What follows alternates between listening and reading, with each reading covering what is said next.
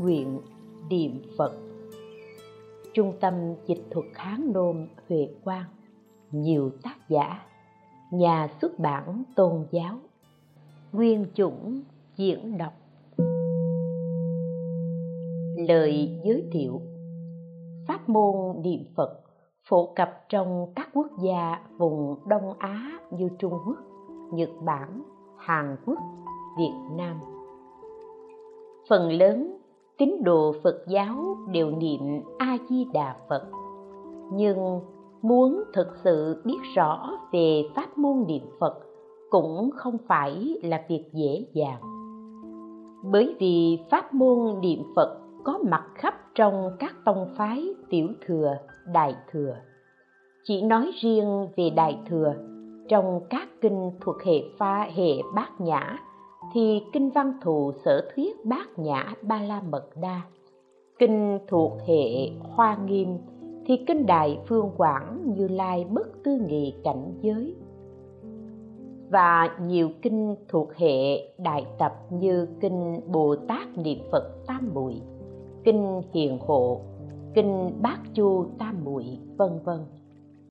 Đức phật đều dạy pháp niệm phật thật tướng chỉ phù hợp với hàng bồ tát thượng căn thượng trí. Các tông của đại thừa như tông hoa nghiêm, tông thiên thai, tông duy thức, thiền tông, mật tông đều có dạy người trong bổn tông niệm phật theo giáo nghĩa của bổn tông. Cho nên họ đều y cứ vào lập trường thánh đạo môn, dùng tự lực hành trì tuy thụ thắng, nhưng đều nan hành khó tu thành tựu. Chỉ có pháp môn niệm phật theo tông tịnh độ, thuần chánh y cứ tịnh độ tam kinh, nhất luận, được truyền thừa theo pháp mạch long thọ, thế thân tại ấn độ, đàm loan, đạo xước, đại sư thiền đạo, ấn quang, tại trung hoa và pháp nhiên tại nhật bản. Chủ trương niệm phật tha lực là pháp môn thù thắng mà là dị hành, dễ tu thành tựu. Với tâm cầu học, để tìm cho ra một pháp môn phù hợp trình độ của mình, các học viên của lớp phiên dịch hán đôn huệ quang có duyên đọc được các tác phẩm của quý vị pháp sư và các đại đức cư sĩ viết về bản nguyện niệm phật, rồi phát tâm dịch từ hoa ngữ sang việt ngữ, mười bài để phổ biến cho các liên hữu niệm phật ở việt nam. Nhóm phiên dịch này trình bày bản dịch cuốn bản nguyện niệm phật lên cho tôi xem tôi rất vui vì những thành quả học tập của họ bắt đầu góp phần vào sự nghiệp hoàng pháp. Tuy bước đầu chưa có gì lớn lao, nhưng thật đáng khích lệ. Do đó, nhận lời cầu thịnh của họ, tôi viết đôi dòng giới thiệu này.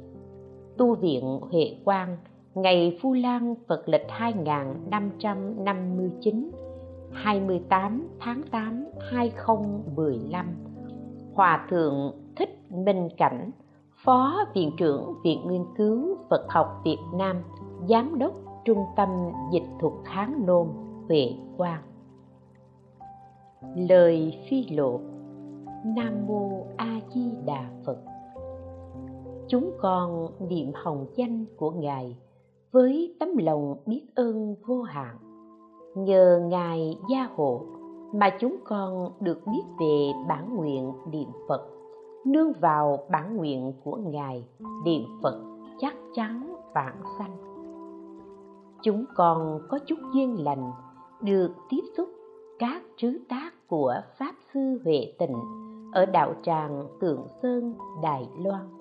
Pháp sư tịnh tông, pháp sư trí tùy ở chùa hoàng nguyện tỉnh an huy, trung quốc và các đại đức cư sĩ nghiệp lộ hoa, vương công vị, hoàng dương pháp môn tịnh độ, thuần chánh của đại sư thiện đạo. Bản thân chúng con được lợi lạc, cũng muốn đem lợi lạc này chia sẻ với mọi người, nên chúng con xin các ngài từ bi hoan hỷ, cho phép chúng con được viết dịch từ nguyên tác hoa ngữ sang việt ngữ, mười bài in thành một tập sách nhỏ, nhan đề, bản nguyện niệm phật. Đầu tiên là bài tông chỉ tịnh độ, nói tổng quát về tông chỉ và các điểm đặc sắc của tông tịnh độ thuần chánh.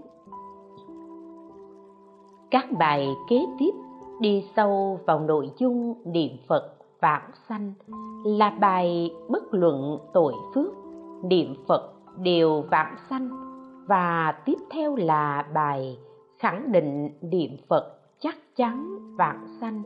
Và nhắc nhở mọi người niệm phật một môn thâm nhập.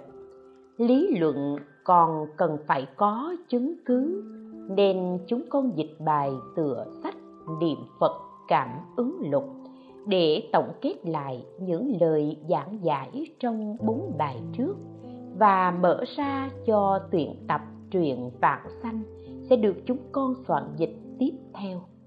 Các liên hữu, chỉ cần đọc kỹ năm bài này là có thể phát khởi tính tâm và nắm vững được đường lối hành trì pháp môn bản nguyện niệm phật này năm bài tiếp theo sao mang tính nghiên cứu học thuật về tư tưởng tịnh độ của các vị đại sư đã để lại dấu ấn sâu đậm và dài lâu trong lịch sử tịnh độ tông.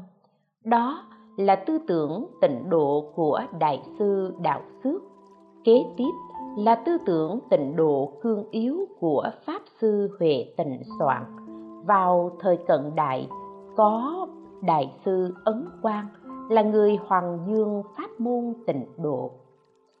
Tha lực đã hơn một nghìn năm thất truyền tại trung quốc và ngài rất có ảnh hưởng đối với các vị hòa thượng hoàng truyền pháp môn niệm phật ở nước việt nam ta, như hòa thượng thích trí tịnh, thích thiền tâm. Vì thế, trong sách này cũng có bài tư tưởng tịnh độ của đại sư ấn quang. Cuối cùng là bài tư tưởng tịnh độ của pháp nhiên thượng nhân. Mặc dù về mặt lịch sử, thì thượng nhân sống và hoàng dương tịnh độ ở Nhật Bản vào thế kỷ thứ 13. Nhưng đối với tập sách này, thì tư tưởng của Ngài là chủ đạo vì trong tất cả các pháp môn tu niệm Phật, Ngài chỉ tuyển chọn bản nguyện niệm Phật. Nhờ ân đức của Đức Từ Phụ A Di Đà Gia Hộ chúng con hoàn thành bản dịch này chúng con dâng lên cúng dường tam bảo và nguyện những ai thấy nghe đều phát tâm niệm phật cùng sanh về tịnh độ cực lạc của đức phật a di đà mùa an cư phật lịch 2559 chương lịch 2015 Trung tâm Dịch thuật Hán Đôn Huệ Quang, nhóm phiên dịch, kính ghi. Tông chỉ tông tịnh độ, nguyên tác, Pháp Sư Tịnh Tông, ngu phu dịch. Tông tịnh độ. Chính là tư tưởng tịnh độ của Đại sư Thiện Đạo. Chúng tôi mong mọi người đều có quan niệm chính xác đối với ba chữ tông tịnh độ này. Mọi người đều biết, tông tịnh độ là một trong tám tông phái lớn của phật giáo đại thừa trung quốc. Nhưng nếu như chẳng hiểu rõ tư tưởng tịnh độ của đại sư thiện đạo, thì dù có tên gọi tông tịnh độ, mà thực chất nội dung chẳng phù hợp, thì cũng là hữu danh vô thực. Sau khi đại sư thiện đạo hơn một nghìn năm, chúng ta tuy có tông tịnh độ, nhưng trên thực tế thì thực chất nội hàm đều không được hoàn toàn hiển hiện nói tông tịnh độ, chính là tư tưởng tịnh độ của đại sư thiện đạo. Vì rời tư tưởng tịnh độ của đại sư thiện đạo, hoặc trái nghịch, hoặc không phù hợp với tư tưởng tịnh độ của ngài, thì chẳng phải là tông tịnh độ, chẳng phải là pháp môn tịnh độ thuần chánh, phù hợp với tư tưởng tịnh độ của đại sư thiện đạo nhất trí với giáo pháp của đại sư thì mới gọi là tông tịnh độ, cũng chính là pháp môn tịnh độ thuần chánh. Chúng ta tu trì pháp môn tịnh độ, nguyện sanh về tịnh độ cực lạc ở phương tây, thì phải hy vọng ở pháp môn mà chúng ta đang tu trì và nắm chắc pháp nghĩa thuần chánh có tính quyết định vạn sanh chúng ta đều hy vọng hành trì pháp môn tịnh độ thuần chánh. Thế nên, nếu muốn hiểu rõ tông chỉ của tông tịnh độ, thì cần phải hiểu rõ tư tưởng tịnh độ của đại sư thiện đạo. Nguồn gốc lịch sử của tông tịnh độ. Tôi nói như thế, có người đặt câu hỏi, tông tịnh độ có 13 vị tổ? Vì sao chỉ chuyên y cứ vào một vị tổ là đại sư thiện đạo? Và còn nói, phù hợp với đại sư thiện đạo mới chính là tông tịnh độ. Chẳng phù hợp thì gọi là hữu danh vô thực. Xin đáp, điều này có nguồn gốc lịch sử. Phật giáo từ ấn độ truyền đến trung quốc. Việc xác lập tông tịnh độ có nhân duyên như thế này. Nếu nói rõ ra, thì mọi người sẽ không còn nghi vấn. Phật giáo trung quốc là từ ấn độ truyền sang, nhưng tại ấn độ thì không có tám tông phái lớn. Đương nhiên, cũng không có tông tịnh độ. Sau khi phật giáo truyền đến trung quốc, tại trung quốc hình thành tám tông phái lớn tông tịnh độ là do đại sư thiện đạo khai sáng vào đời đường thế kỷ thứ 8. Đến đây sẽ có một nghi vấn, vì sao Phật giáo Ấn Độ không có nhiều tông phái mà sau khi đến Trung Quốc mới hình thành các tông phái? Điều này có cần thiết chăng? Ấn Độ là quốc gia mà Đức Phật ứng hóa. Ngay lúc đầu Đức Phật thuyết pháp nhờ oai đức, trí tuệ của Phật và nhân duyên thiện căn của chúng sanh thuở ấy. Đệ tử vây quanh Đức Phật đều có thiện căn thuần thục, có Đại Bồ Tát, có bậc thánh A La Hán. Giáo pháp của Đức Phật nói ra đều được hiểu chính xác, được truyền thừa chính xác. Thế nên, các đại đệ tử bồ tát a la hán đem giáo pháp của đức phật nói, truyền trao cho nhau từ đời này sang đời khác. Ngôn ngữ, văn tự và là ngôn ngữ. Văn tự của ấn độ, đức phật được sanh ra tại ấn độ. Gia này lại có các vị bồ tát À a la hán như thế, truyền trao cho nhau.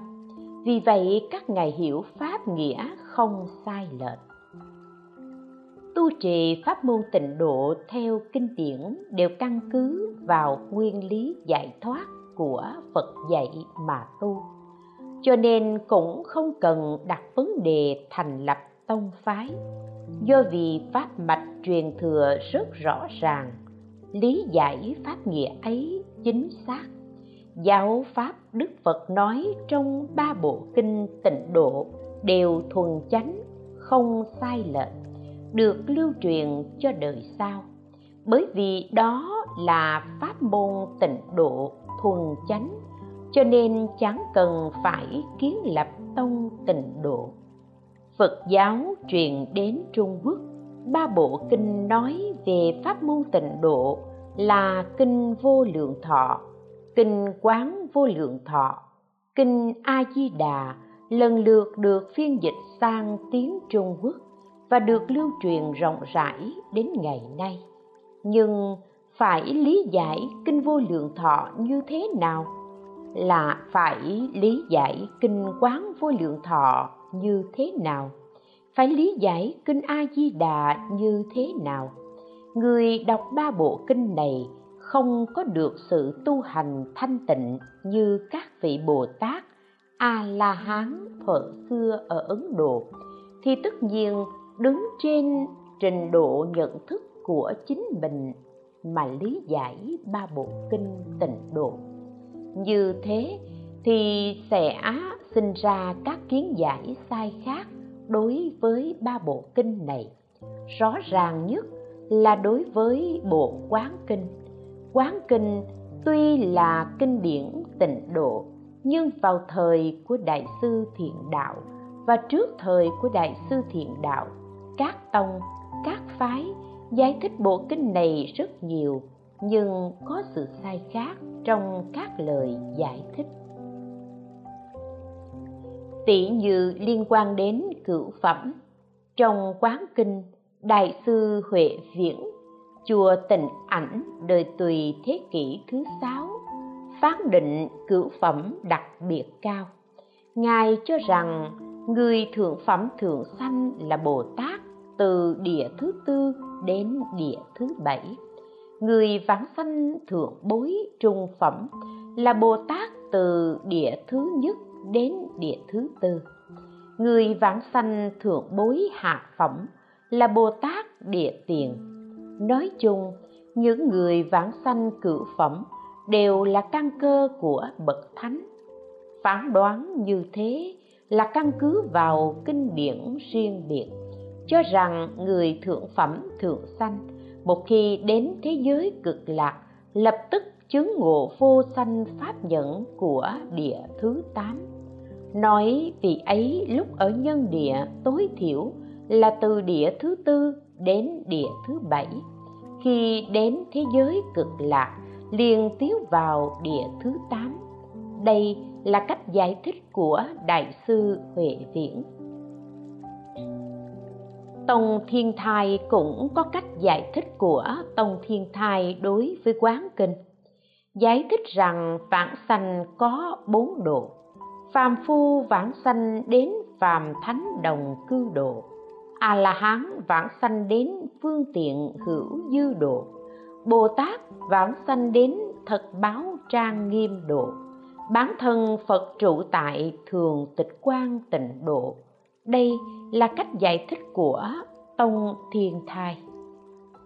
Các sư trong tông nhiếp luận thì cho rằng phàm phu vốn chẳng thì vãng sanh đến báo độ cực lạc của phật a di đà quán kinh nói, chúng sanh hà phẩm điện phật vãng sanh.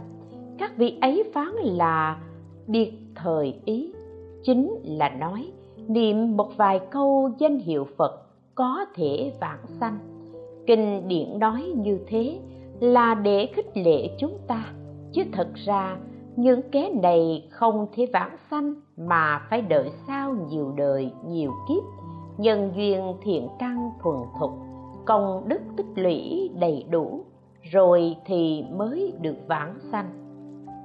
Trong điều kiện lịch sử thời bấy giờ, tuy có nhiều người chú giải kinh điển tịnh độ, nhưng họ giải thích với nhiều quan điểm khác nhau. Nếu y cứ vào các lời giải thích ấy, thì có thể nói là không có pháp môn cho chúng ta tu tập do các lời giải thích ấy, lý giải chỉ với căn cơ của các bậc thánh bồ tát a la hán mới có thể tu trì. Phàm phu chúng ta chỉ có thể biệt thời ý, hạng căn cơ bậc hạ thì làm sao có thể tu trì pháp môn tịnh độ? Trong hoàn cảnh này, cần phải có pháp môn tịnh độ thuần chánh cần phải hiển bày tông chỉ pháp môn tịnh độ. Cần phải kiến lập một hệ thống tư tưởng hoàn chỉnh để hoàng dương chính pháp, chính xác pháp môn tịnh độ. Cần phải giải thích ba bộ kinh tịnh độ do đức phật thích ca mâu ni thuyết. Pháp mạch thanh tịnh của các vị bồ tát a la hán truyền thừa hoàn chỉnh, chính xác tại trung quốc nếu không có pháp mạch thanh tịnh truyền thừa, mỗi người cứ giữ chặt lấy cách lý giải của mình, thì mọi người vẫn không tìm ra phương hướng rõ ràng. Vào đầu đời đường thế kỷ thứ bảy, có đại sư thiện đạo là hóa thân của phật a di đà tại thế gian này, viết bộ quán kinh tứ nhiếp sớ chói sáng cổ kim khẳng định cổ kim. Quán kinh tứ nhiếp sớ là bảo điển căn bản nhất của đại sư thiện đạo kiến lập tông tịnh độ. Đại sư dùng bốn chữ khải định cổ kim để hình dung tính trọng yếu của bộ trứ tác này. Nguyên văn, tôi đây muốn sớ giải thích quán kinh khải định cổ kim. Khái định cổ kim là gì? Chính là nói, người tu hành trong các tông, các phái cổ kim có các học giả, thiện tri thức tuy giải thích kinh điển tịnh độ, nhưng giải thích không hoàn chỉnh, không thuần túy, có chỗ sai lệch, có chỗ nhầm lẫn. Giải thích như thế không chỉ hiển bày được bản nguyện của phật a di đà đưa đến chúng sanh không được cứu độ, không được vãng sanh. Thế nên, đại sư thiện đạo chính là hóa thân của phật a di đà từ tịnh độ cực lạc ở phương tây, hóa thân đến uế độ ta bà, viết bộ quán kinh tứ nhiếp sớ đem những quan niệm chẳng chính xác, có sai lệch, uống nắng lại cho đúng. Khải là quy phạm mẫu mực, chính là tiêu chuẩn, định là quyết định. Trước thời đại sư thiện đạo thì gọi là cổ, chính là các kinh sách trước đại sư thiện đạo.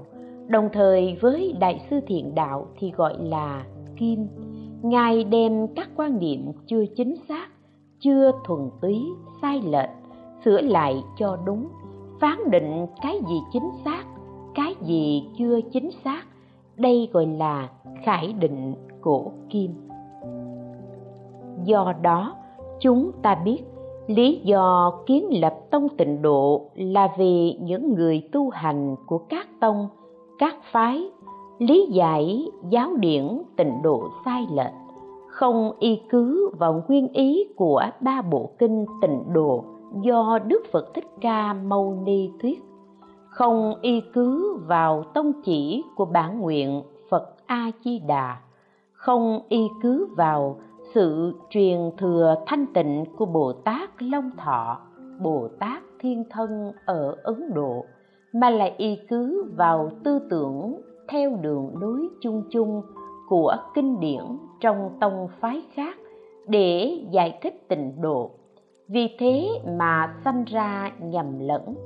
Trong tình cảnh ấy, đại sư thiện đạo xuất hiện ở thế gian, khái định cổ kim, chỉ đúng phương hướng.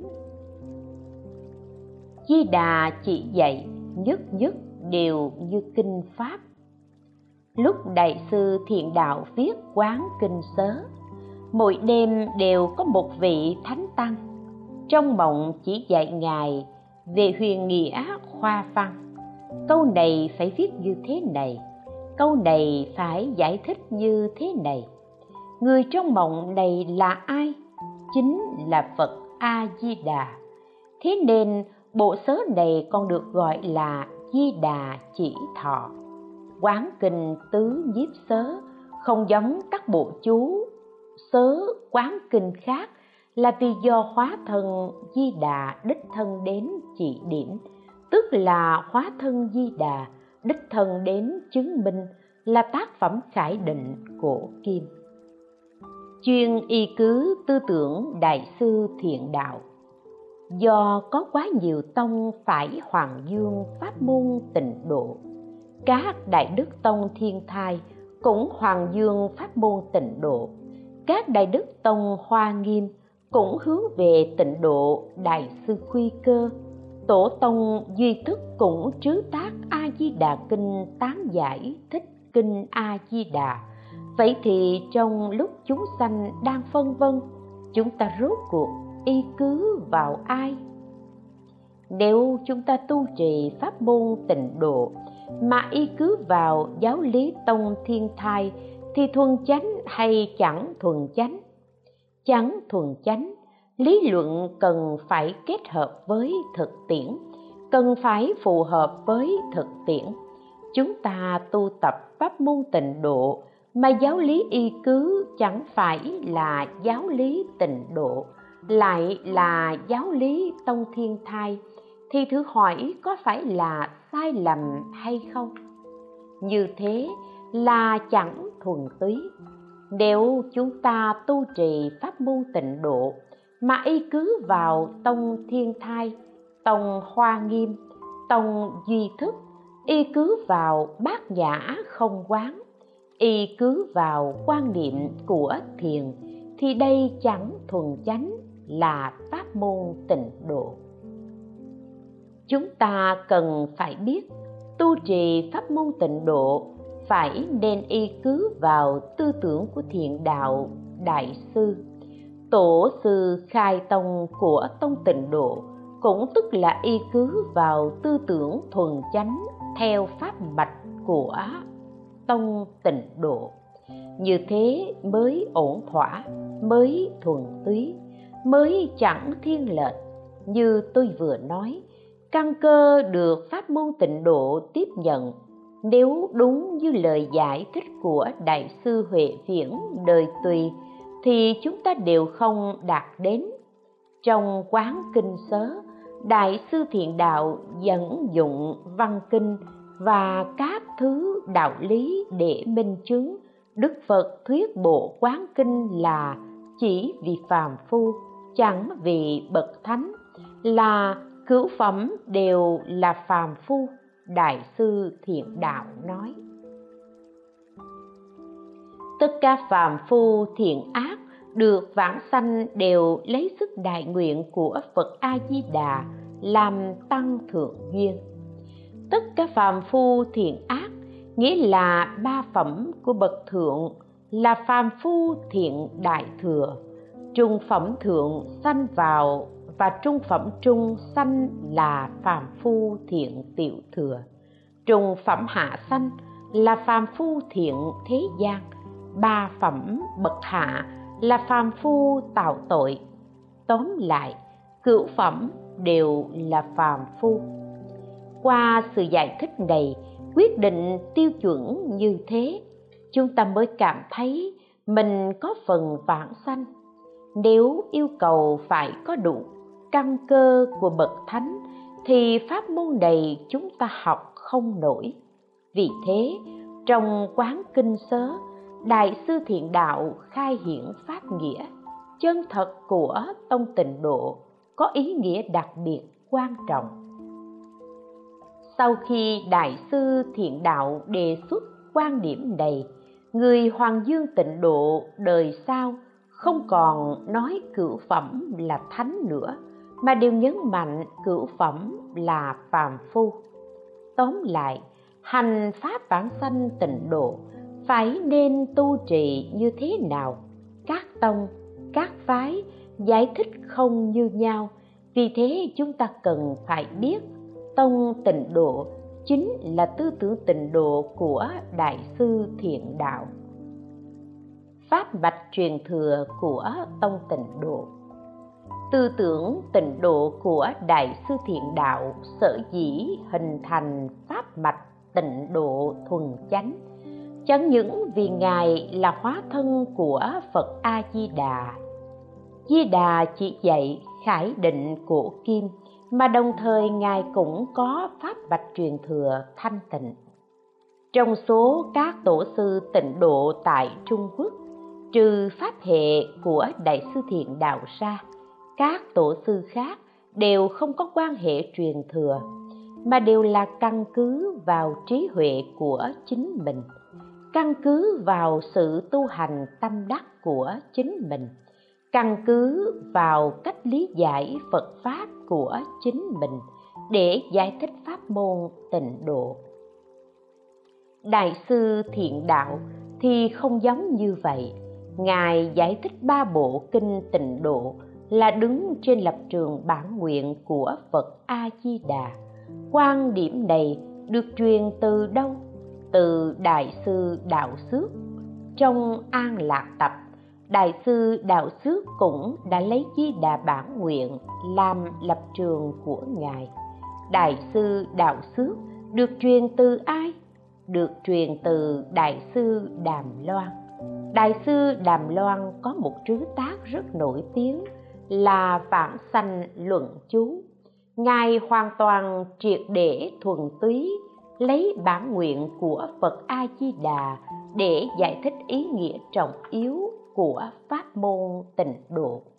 Điều này mọi người xem vãng sanh luận chú sẽ thấy rõ.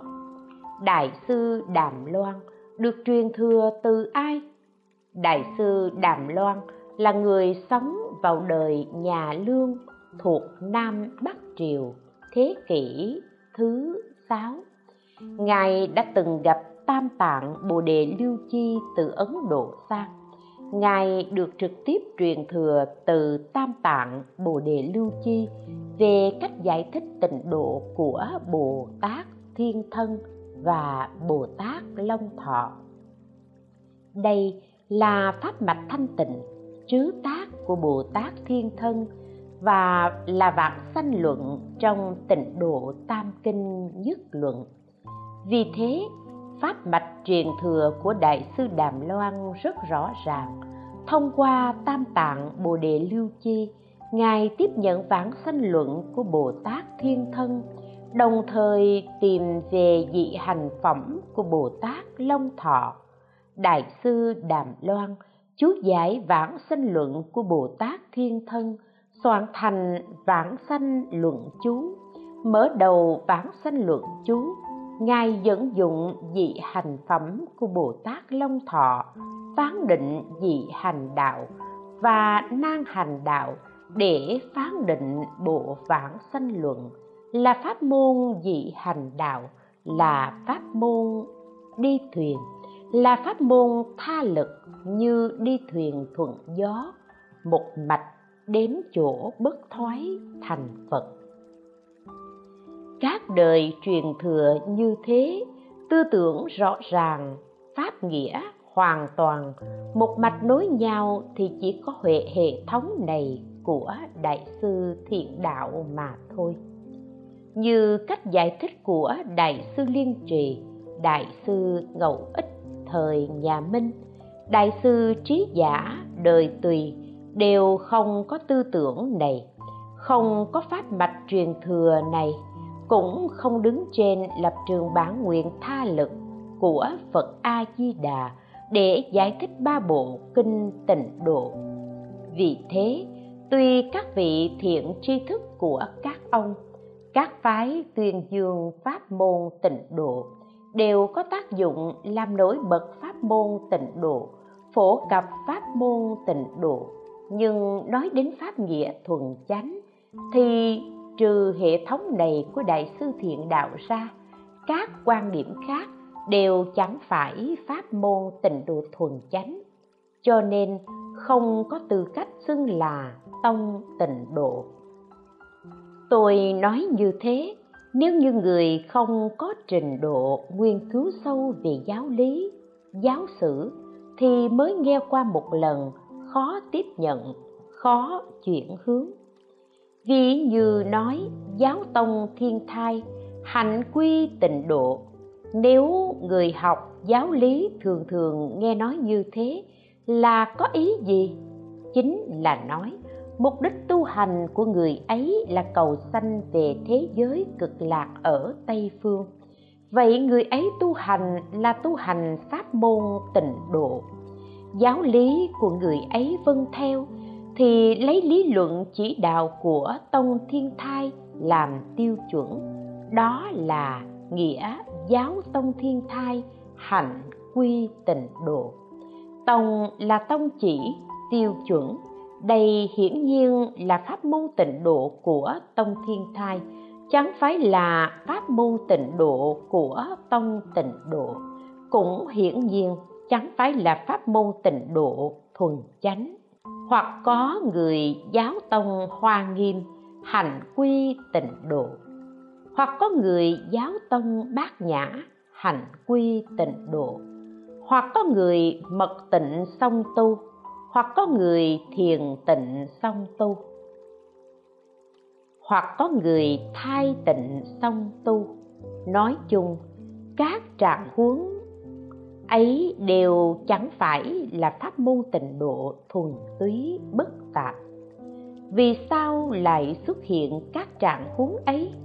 Nhân vì vào đời đường, có phát sanh sự kiện pháp nạn phật giáo, đường võ tông diệt phật, diệt pháp, trải qua sự kiện pháp nạn lần này, rất nhiều kinh điển bị thất lạc như quán kinh sớ của đại sư thiện đạo, vãng sanh chú của đại sư đàm loan, an lạc tập của đại sư đạo xước, vân vân, đều bị thất truyền ở trung quốc. Hơn một nghìn năm nay, người muốn tu trì pháp môn tịnh độ không có một hệ thống giáo điển của tông tịnh độ để tham khảo chỉ có thể tham khảo pháp môn tịnh độ của tông thiên thai, tông hoa nghiêm hành trì, mà không có biện pháp giáo tông tịnh độ, hành quy tịnh độ. Đó là vì giáo điển của tông tịnh độ thuần chánh hoàn chỉnh ở trung quốc đã bị thất truyền. Quán kinh sớ không còn, vãng sanh luận chú cũng không còn. Khi đó chỉ biết tham khảo thiên thai, hoa nghiêm, duy thức, luật tông, thiền tông, mật tông mà thôi. Ngoài ra, các vị thiện tri thức của các tông, các phái lúc hoàng dương tịnh độ, chẳng tránh khỏi dùng giáo lý của tông mình và sự thể ngộ của mình để giải thích tịnh độ. Vì thế phật giáo lại quay về cục diện trước khi đại sư thiện đạo sáng lập tông tịnh độ. Hơn một nghìn năm nay, tuy có pháp môn tịnh độ, nhưng đều chẳng thuần chánh, nhưng vì pháp mạch mất sự truyền thừa. Tuy có pháp môn tịnh độ, nhưng không có tông tịnh độ, do vì kinh điển kiến lập tông phái đã bị thất truyền chúng ta thật may mắn có phước báo. Hơn một nghìn năm nay, biết bao thiện tri thức, biết bao người tu hành đều không có cơ duyên tiếp xúc với tư tưởng của đại sư thiện đạo. Mà hôm nay chúng ta được tiếp xúc đến đây là vì khoảng hơn 100 năm trước, ngũ bộ cửu quyển, quán kinh sớ bốn quyển, quán niệm pháp môn một quyển pháp sự tán hai quyển, bát chu tán một quyển, vãng sanh lệ tán một quyển của đại sư thiện đạo, vãng sanh luận chú của đại sư đàm loan, từ nhật bản được đưa trở về trung quốc nhờ một đoạn nhân duyên lịch sử này. Hôm nay chúng ta mới được xem thấy. Tuy các tác phẩm kể trên được quay trở về Trung Quốc, nhưng trong thời gian 100 năm này, tại Trung Quốc có nhiều tai nạn như là bát quốc liên quân xâm lược, đất nước Trung Hoa trở thành thuộc địa của thực dân, bị các nước khác xem thường, dần dần khốn khổ. Trong tình huống như thế thì nói gì đến giáo pháp lưu bố nói gì đến nguyên cứu kinh điển? Tiếp theo là quân việt hỗn chiến, kháng chiến chống nhật. Chiến tranh giải phóng. Sau khi giải phóng đã an định, thì lại gặp phải một cuộc đại cách mạng văn hóa. Khoảng hai, ba mươi năm gần đây, quốc gia tương đối ổn định, đất nước hùng mạnh, dân tộc tự tin hơn, nên mới có đủ bình tâm, nguyên cứu, giáo lý, giáo nghĩa vào thời đại này, người nghiên cứu tư tưởng tịnh độ của đại sư thiện đạo rất cụ thể. Triệt để là pháp sư huệ tịnh. Ngày đêm tư tưởng của đại sư thiện đạo trình bày ra một cách hoàn chỉnh, phiên dịch, lưu bố cho mọi người. Nhờ đó, chúng ta mới được xem thấy. Vì thế, trong thời đại này, chúng ta được tu trì pháp môn tịnh độ quá thật là vô cùng có phước báo. Mạng lưới nghiệp lực của thời đại. Hiện nay, ngay thời đại này, chúng ta cảm thấy việc đời bận rộn, không đạt đến tâm thanh tịnh, không đạt đến thiền định thanh tịnh, khai phát trí huệ. Nếu vẫn căn cứ theo yêu cầu của hơn một nghìn năm đến nay nghĩa là tuy xưng niệm danh hiệu phật a di đà còn cần phải có công phu thiền định, khai phát trí huệ. Niệm phật như thế thì mới có thể vãng sanh về thế giới cực lạc ở phương tây. Vào thời trước, dân tình thuần phát, đại khái có thể làm đến được. Còn thời đại ngày nay, chúng ta không thể làm được tôi nghĩ. Chúng ta đang ngồi ở đây nghe tiếng chuông điện thoại di động vang lên. Chúng ta có thể tưởng tượng cách đây vài năm, lúc mọi người đang nghe pháp, có cần gọi điện thoại di động đâu? Điện thoại di động chính là một cái lưới nghiệp lực của thế giới ta bà này. Là nghiệp lực được vật chất hóa, bạn đi đến đâu cũng không thoát khỏi nó dù cho bạn ở trong núi sâu, trên trời cũng có lưới, dưới đất cũng có lưới, mạng lưới điện thoại, mạng lưới máy tính, internet đem nghiệp lực trói buộc bạn đến cùng một chỗ. Chúng sanh ở thời đại này bị mạng lưới nghiệp lực nhiều tầng khống chế chặt chẽ. Chúng ta muốn dựa vào sức của mình để tìm cầu giải thoát thì cũng giống như con ruồi bị sa vào lưới nhện. Càng cố đập cánh vùng vẫy thì càng bị buộc chặt. Trong khi chúng ta đâu phải chỉ bị một mạng lưới, mà nhiều lớp mạng lưới đang với nhau, trói buộc chúng ta ở trong đó. Người ở vào thời đại này muốn dựa vào sự tu hành của chính mình để ra khỏi luân hồi là điều vốn không thể được. Giáo pháp quay trở về.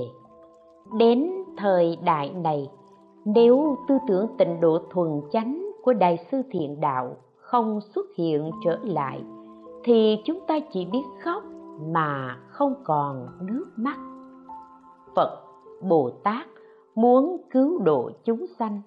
Có vô lượng trí huệ phương tiện, có vô lượng từ bi thiện xảo thấy chúng ta có căn cơ như thế nhân duyên đã thành thục.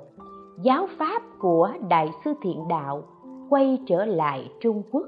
Nhờ đó chúng ta mới được tiếp xúc. Nếu mọi người xem một loạt trùng thư do chùa Hoàng Nguyện xuất bản, nghe một loạt đĩa CD do chùa Hoàng Nguyện xuất bản, mọi người được tiếp xúc như thế chính là tiếp xúc tư tưởng tông tịnh độ thuần chánh. Chính là pháp mạch tịnh độ thuần chánh, cũng tức là tư tưởng tịnh độ của đại sư thiện đạo.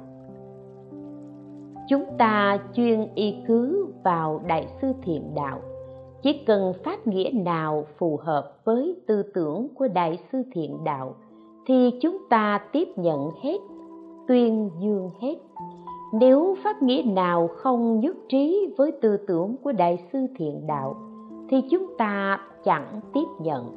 Đây là tiêu chuẩn. Chỉ cần căn cứ vào tiêu chuẩn này thì vãng sanh không cần phải lo. Chúng ta rất an tâm, rất sung sướng trang trề pháp hỷ.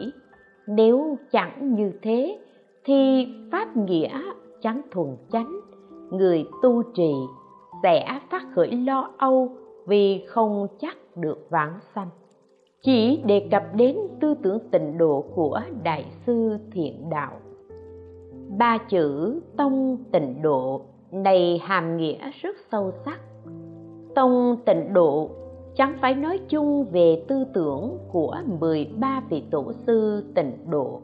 Tư tưởng của mỗi vị tổ trong 13 vị tổ chẳng giống nhau di đà sớ sao của đại sư liên trì, di đà yếu giải của đại sư ngẫu ích. Các ngài giải thích kinh a di đà không giống nhau.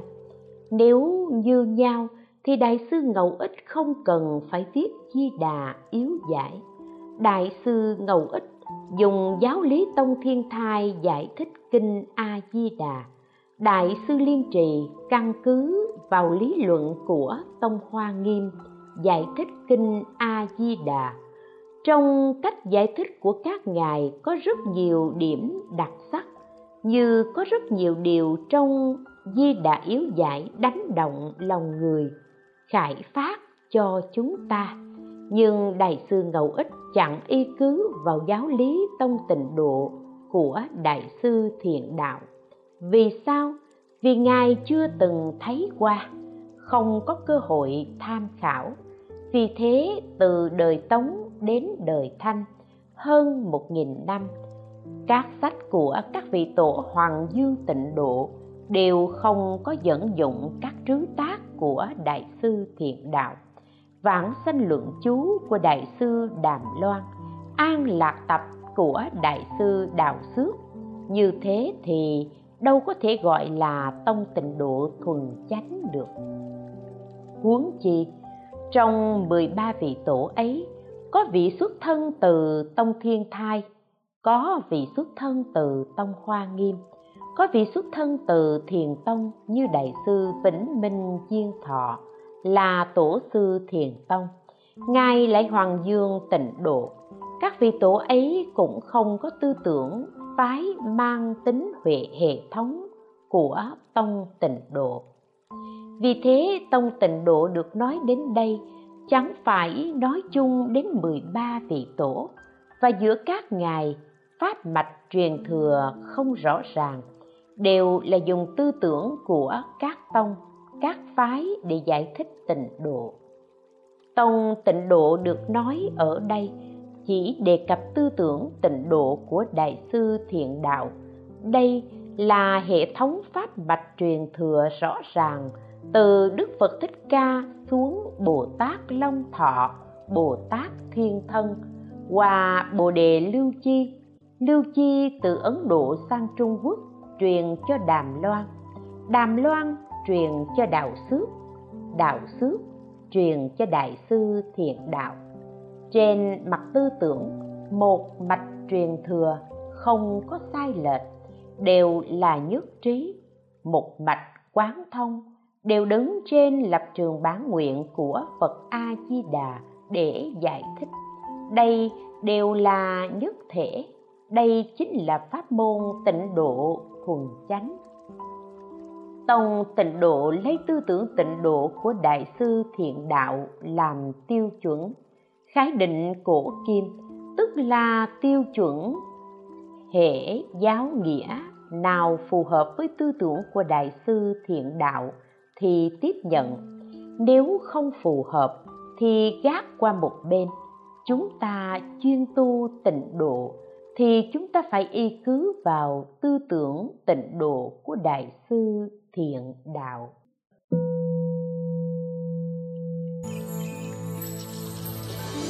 Bye.